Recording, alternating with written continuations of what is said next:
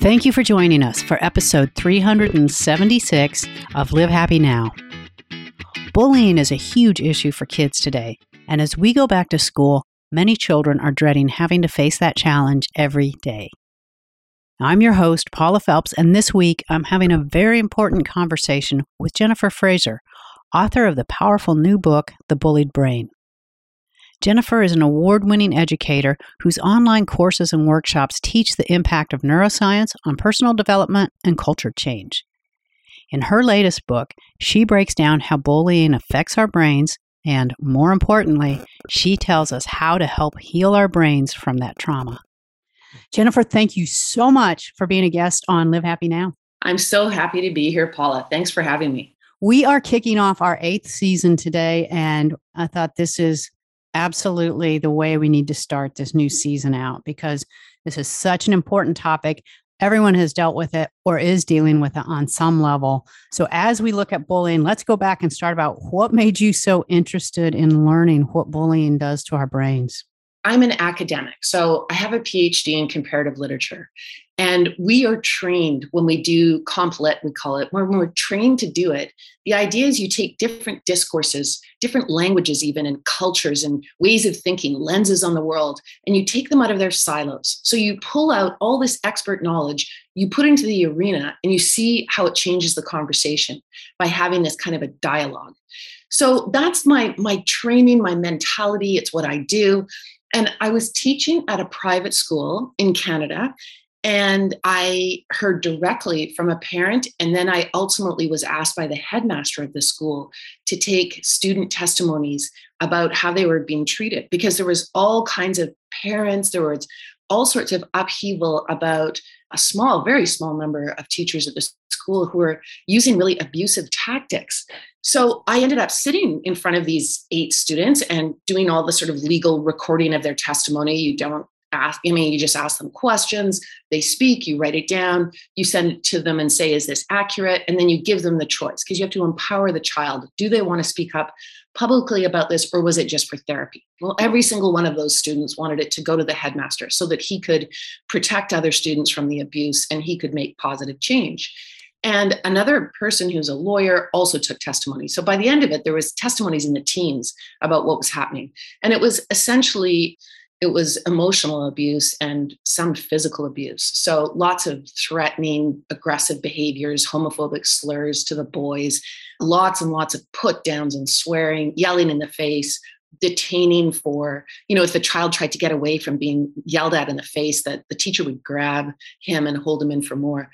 Well, at a certain point in these testimonies and listening to these boys talking about what was happening to them. I did four girls and four boys, but when I was listening to the boys, I started getting kind of a sick feeling in my stomach. And I finally asked one of them, he said, Yeah, the treatment with this one boy that was, you know, he would over and over again, he'd publicly humiliate him, he'd yell in his face. And we wanted to stop it, but we couldn't because it was a teacher and he was vicious. Wow. And I finally said, Well, who is the boy? And the student answered, Monty. And Monty's my son. Oh my gosh. So he's my 16 year old son at this time. So then let's cut back to I've got a PhD in comparative literature. I was not going to listen to the headmaster when he told me that this is just old school coaching and not a big deal and all these kinds of things. I, I realized no, this this might actually be really serious. So I did a deep dive into the research and I looked at the psychology, I looked at the law, I looked at education, I looked at psychiatry, and I was hearing loud and clear that this is incredibly unhealthy, especially for a young person, a developing person, to be treated this way by someone in a position of extreme power over them. You know, a teacher has the power to tell a student what their value is. They have the power to open doors for students into the future, into you, into college. I mean, it's really was significant. And then I hit the neuroscience. And when I hit the study of the brain and all of the research that I didn't know as a teacher. I, I hadn't heard this. I, I've taught at university level, college level, private schools. I had never heard anything about this. And the research is replicated, extensive, consensus building. The neuroscientists know that this type of treatment that does not touch the body really, except for the detaining, it's not bruising or breaking the body, it's bruising and breaking the brain. And yeah, let's talk about that. What, because yeah. you have done a dive like I have never seen into what bullying is doing to us physically, emotionally. Talk about what's happening inside our brains when we are subjected to bullying. Well, I mean, I work very closely with one of the world's leading neuroscientists, Dr. Michael Merzenich, and I include him all throughout the book, The Bullied Brain, because he guided me a lot in terms of understanding, you know, when you're reading neuroscientific research, you have to understand, for example, that when the, the study is all about, let's say, the corpus callosum, the corpus callosum is the part of the brain, it's like a bundle of fibers, and it's the part of the brain that connects the left and the right hemisphere. Well, a particular neuroscientific study that looks at bullying and abuse and verbal abuse and how it actually, the expression is, demyelinates the corpus callosum. That means it erodes the insulating on this part of the brain that that allows the electrical communication to be very, very high speed and very efficient. Well, we all want to have high speed, very efficient brains. And if bullying and abuse are part of your life, they're eroding the connection in your brain that allows that. But what Dr. Michael Merzenich explained to me, which is so important, the researchers are only looking at that one part of the brain for the research it doesn't mean that there aren't all kinds of other damages occurring to the brain. So, depending on what study you read, they're looking at different aspects of the brain, different neural networks, different components, and how they're being damaged. And they are being damaged. And is is that kind of damage different than what you see with physical abuse, or is it similar? It's really i have a whole section in the book where I, I try to sort of unpack that because for example a girl who's been sexually abused parts of the brain and the brain maps that have to do with the sexual organs of her body will demonstrate the abuse.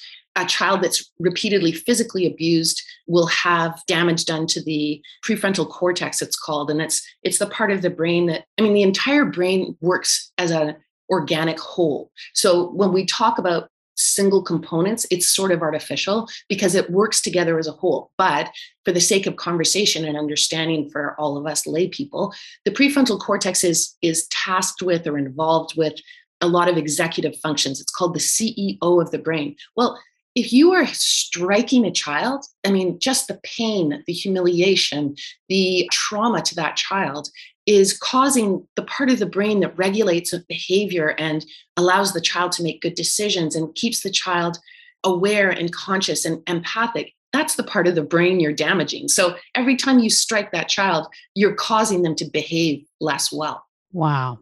And so then when you combine the emotional abuse of bullying the verbal abuse of it with this physical abuse what happens to the child's brain well, this is the most important aspect of the book because, first of all, I became, as I explained, very concerned about harm being done to the brain. Well, then my next question was if the brain can be this badly harmed, you know, if you can have a brain that's really like when you look on a brain scan, you can see evidence of the harm done to the brain from all forms of abuse, including neglect including institutions denying and dismissing that the bullying or the abuse has occurred. These sorts of things are very damaging. I really was so concerned that I started to ask myself the question well, what do you do? I mean, can you get better? How do you heal the brain? And just as much extensive research the neuroscientists have on the damage done to the brain, they also have found out that the brain is remarkably adept at healing. You have to know you're injured, first of all. It's a it's an invisible injury, like a concussion. You have to know it's serious. You have to know you're injured. And then you need to put into practice a very practical, applicable, not expensive, not challenging per se program that's grounded in evidence. So that's why in the book, I build in it with every single chapter, I build in, okay, so we know this damage has happened. Here's what you need to do. This is what the neuroscience shows you can do daily in your life to make your brain healed, repaired, and very high performing. Yeah. So, how is the way we're dealing with bullying as a society falling short? Because clearly it's not working kids are still getting bullied. And and in a second i want to talk about the difference between being bullied by peers and bullied by adults and go down that hole a little deeper. But we talk so much about bullying it's a problem but it feels like at this point it's just talk. The problem is the way we approach it is backwards. So if we want to stop global warming or if we want to stop hunger in the world or economic disparity, we are not going to succeed at it by looking at child populations. Child populations have no power. So, looking at them to say we're going to solve the bullying problem by wringing our hands about the fact that children treat each other this way is backwards. If we want to stop bullying, if we want to understand it, we have to look at the very kind of painful and difficult fact that children's brains are born wired with empathy. The child's ability to survive by evolution has been wired into the brain to understand who the powerful people are in the world that are in the child's world. What do their facial expressions mean? What is the tone of voice? What about the gestures? What is this person feeling? What are they thinking and what are they intending? That's the only way a helpless baby can grow up and survive into adulthood. So we have to ask the painful question how is it possible that so many children's empathy system in their brains, their empathy network, their mirror neuron system, why is it so damaged? So that this child is raising the red flag of the beginning signs of mental illness in the fact that they are not comfortable, happy, curious, creative. They're not engaging healthily in social, emotional relationships with their peers.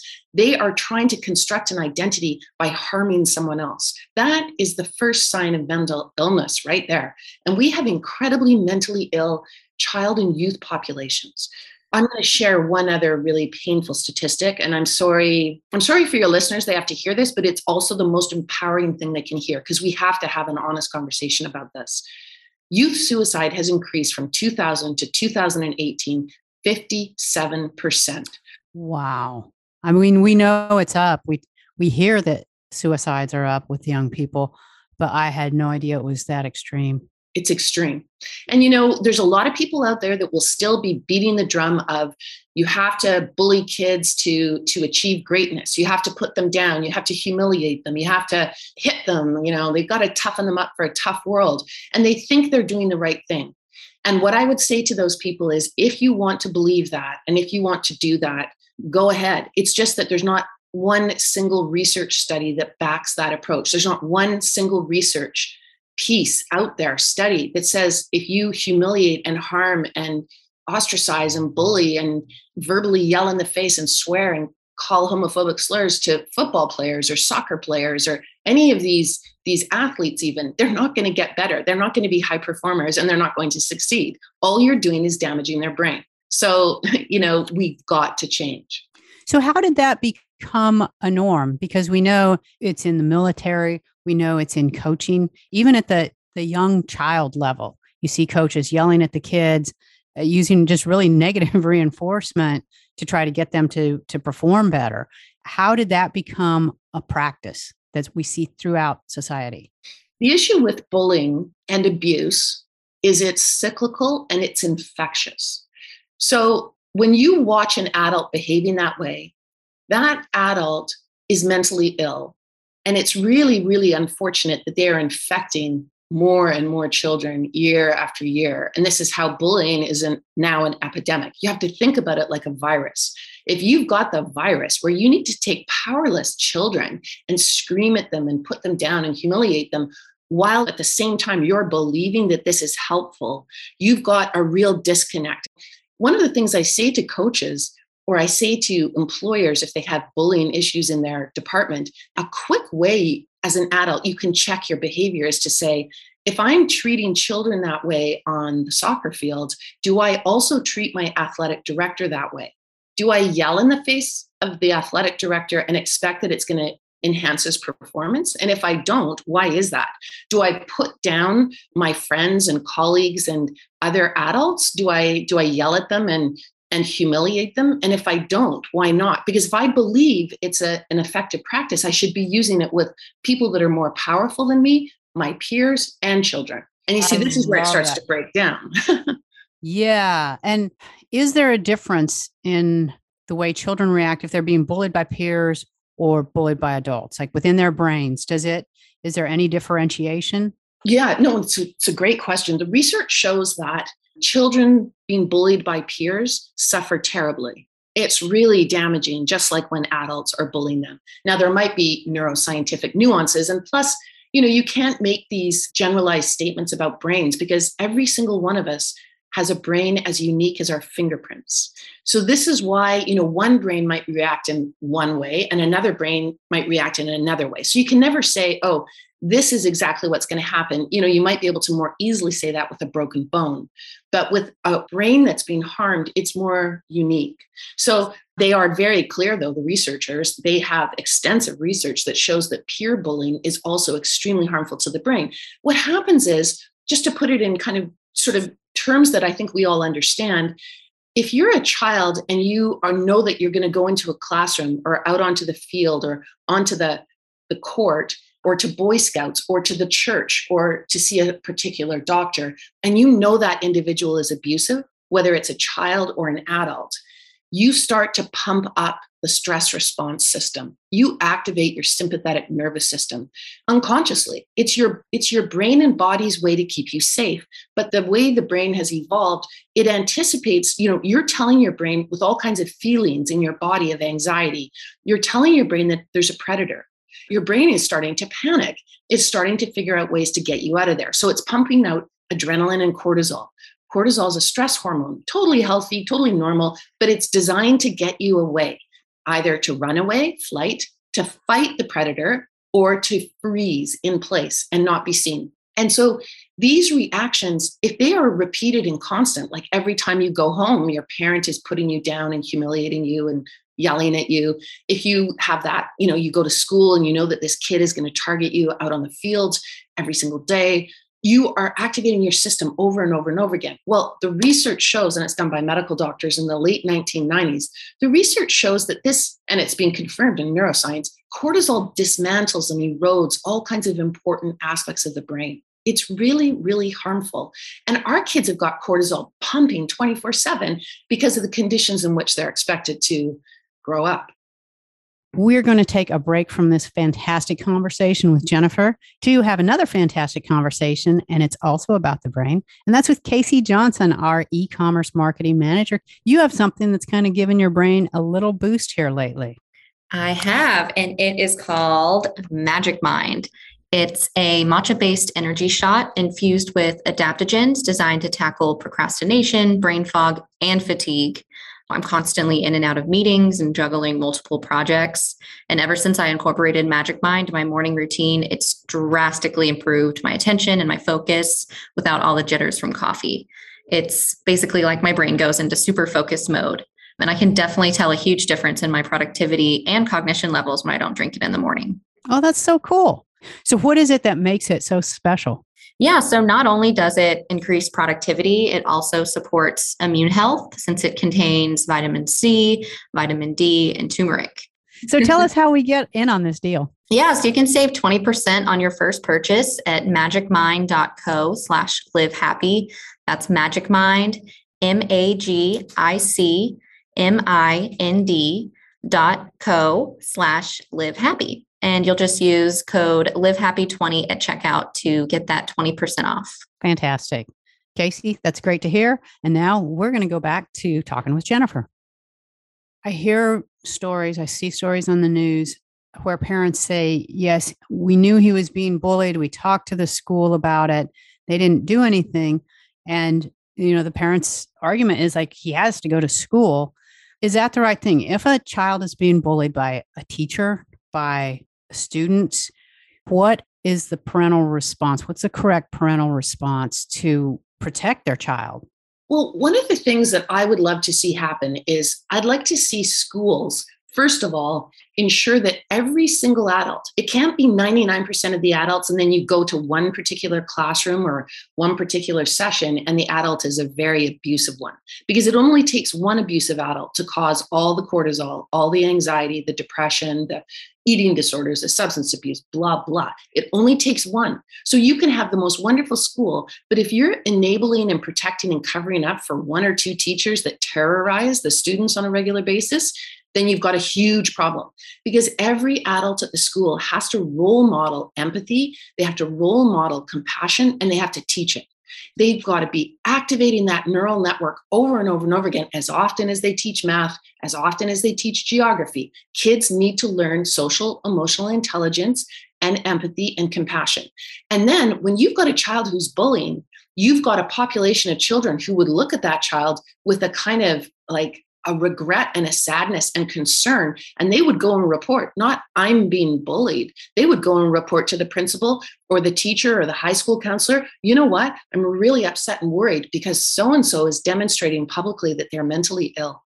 Wow how but that's a huge ship to turn around. How do you start getting that in the society? Because again like i said we talk about it but we're to your point we're doing it backwards. We're not taking the proper steps so, how do you get through to schools and how do you make this a common practice where bullying is not normalized? Well, I mean, this is my goal. This is my mission with the book. So, The Bullied Brain Heal Your Scars and Restore Your Health. Every single reader that reads that book recognizes that bullying is not a moral issue. It's not about blaming and shaming. It's not about disciplining the individual. It's about a medical crisis, and we have to start working on the healing. We have to work on the repair of the perpetrators of bullying behaviors, especially children, and also the adults. The brain is remarkable at healing. It can be rehabilitated. You know, we tear our ACL, we wreck our shoulder, we hurt our knee, and we start a rehabilitation program. Same thing, if we're an alcoholic or a drug abuser, we go off for six weeks and we get reprogrammed so that we can come back and be healthy and contribute to the community and be part of our family.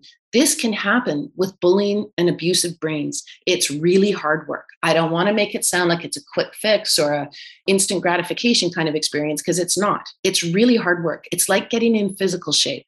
If you're very very out of shape, it's damn hard work to get back in shape. It takes discipline and belief and commitment and support. You need a really great coach. You need a personal trainer. You need a team that believes in you, but you can do it. Cut to six months, your whole body looks different. It's stronger, more resilient, and more high performing.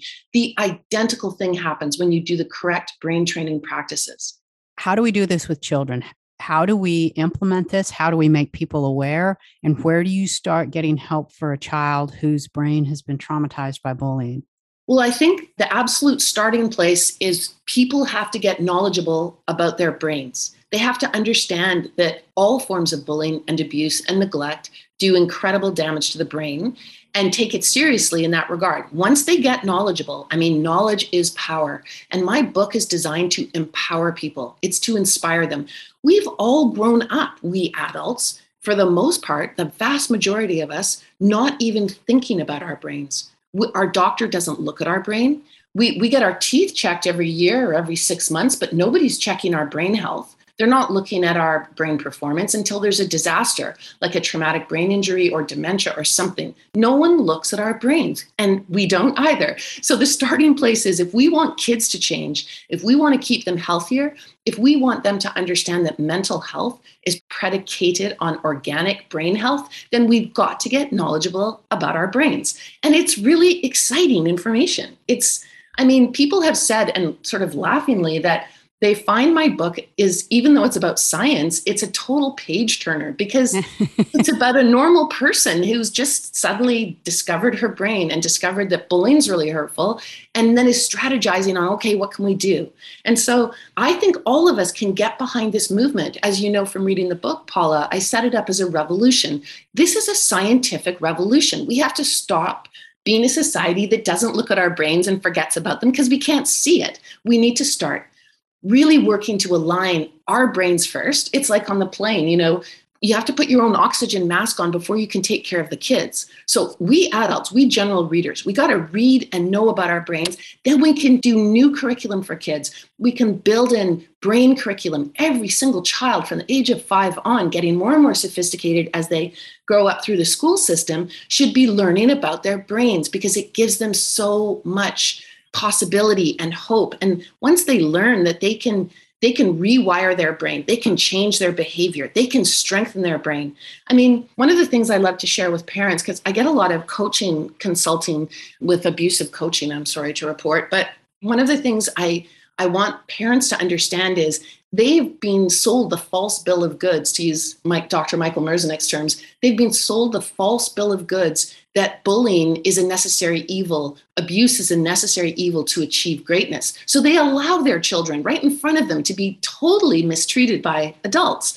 And the superstar athletes in our world, like Tom Brady, Tom Brady does daily brain training. He doesn't get yelled at. No one screams obscenities at him. He's not put down. No one uses homophobic slurs with him. No, he does daily brain training. And he also does daily physical fitness with a really dedicated personal trainer. And guess what? At 44, he's still competing with 22 year old brains and bodies and outperforming them.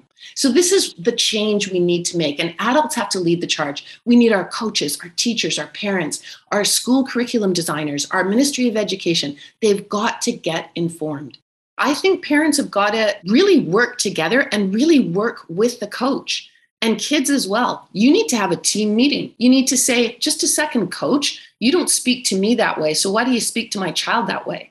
You've got a lot of power and trust with that child, and you're abusing that really sacred trust. So, what's going on here for you? Because I don't think it's okay. I don't think it's healthy for you. And I don't think it's really not healthy for the kids. And, you know, there's no reason that it has to be this kind of blame and shame. I mean, if, if a coach is abusing, chances are good they're an abuse victim and it becomes a cycle. It's infectious, it's like a virus, and it just is spreading throughout society. We live in a society that is so normalized bullying that we elect people into positions of power or they take very public positions of power blatantly demonstrate bullying behaviors and everyone just sort of nods and and looks the other way they're not held accountable what do you think our children believe? They believe that you're not allowed to bully during childhood. You won't be allowed, you'll get in trouble for it. But actually, it gives you power and prestige when you become an adult. Yeah, that is the message that we've been sending.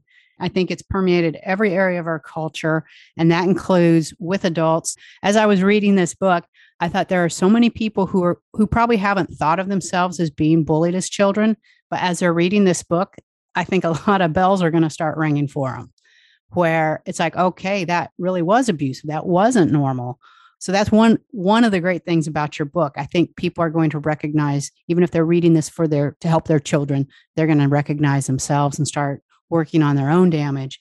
And the other thing is adults still being bullied. We see this in the workplace like with whether it's a coworker someone who's in a position of authority we still see this happening. So how does this continue into adulthood? Well, I think the key word to the whole thing for all of us is fear. Our brains are very, very afraid of being driven into the outgroup. That again is an evolutionary part of our brains. Our brains want to belong. Our brains are wired with social meanings. Social connection is more important to our brain than food and shelter. So we all know children and adults we know children know this very early and it only intensifies as you grow up that if you dare to speak up if you dare to refuse maltreatment if you dare to call out the coach if you dare to say to your boss just a second do not speak to me that way. You have no right to put me down. I'm doing the best i can. I would like you to address me with respect and empathy and compassion. No one's going to do that because we know that if you dare to come up against an aggressive individual like that, they will drive you into the outgroup.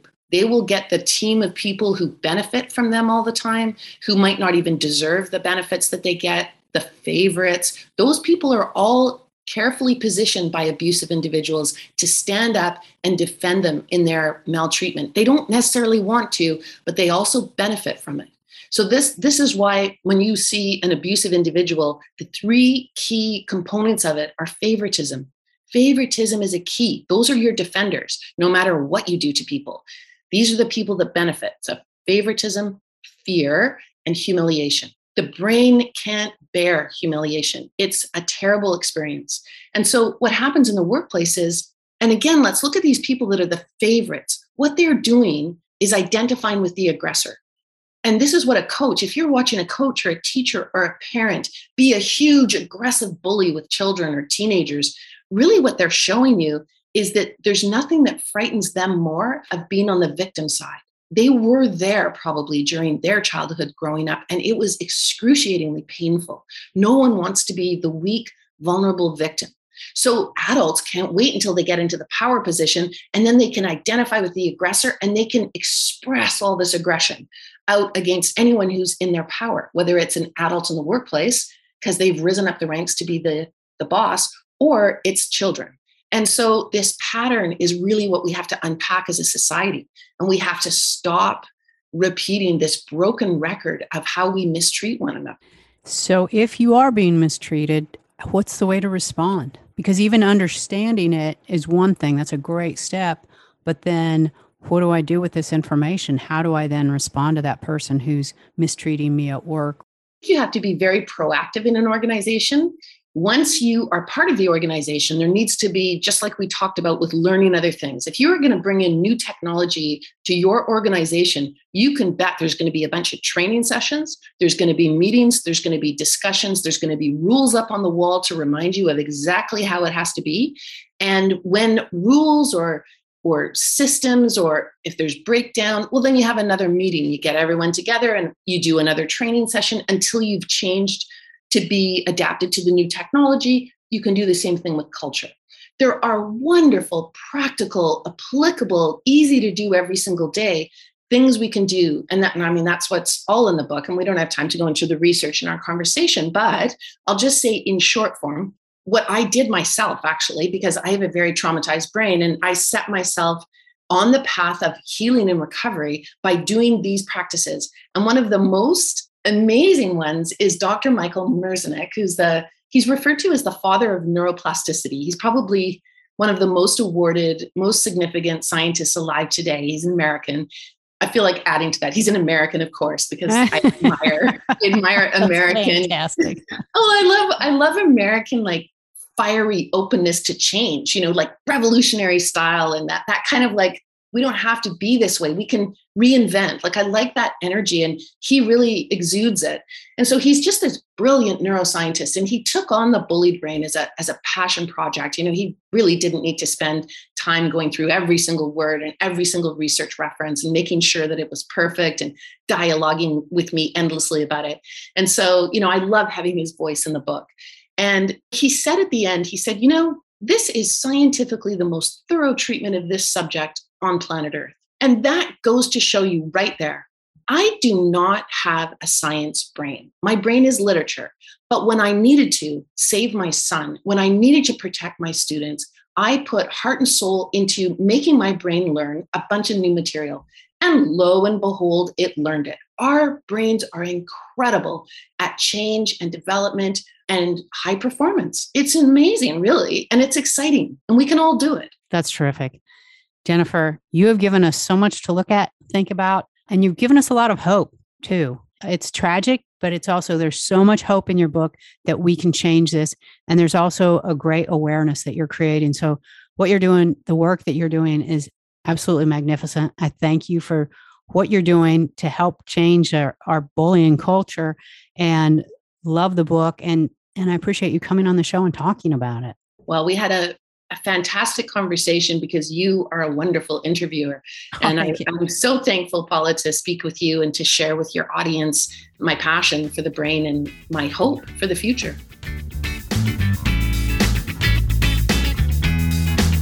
That was Jennifer Fraser, author of the powerful new book, The Bullied Brain, talking about the impact of bullying on our brains and how to help them heal. If you'd like to learn more about Jennifer's work, check out her books, her research, or follow her on social media, just visit our website at livehappy.com and click on the podcast tab. And as you know, it is time to go back to school, and at the Live Happy store, that means it's time for our back to school sale. Right now, we're offering 20% off our merch when you use the code Happy Learning at the Live Happy store. Whether you want to stock up on our adorable mop top pens, our super popular positive sticky notes, or grab a gratitude journal to start every day with a positive thought, you can find it all at 20% off. Just visit our store at livehappy.com and remember to use the code Happy Learning. That is all we have time for today. We'll meet you back here again next week for an all new episode. And until then, this is Paula Felps reminding you to make every day a happy one.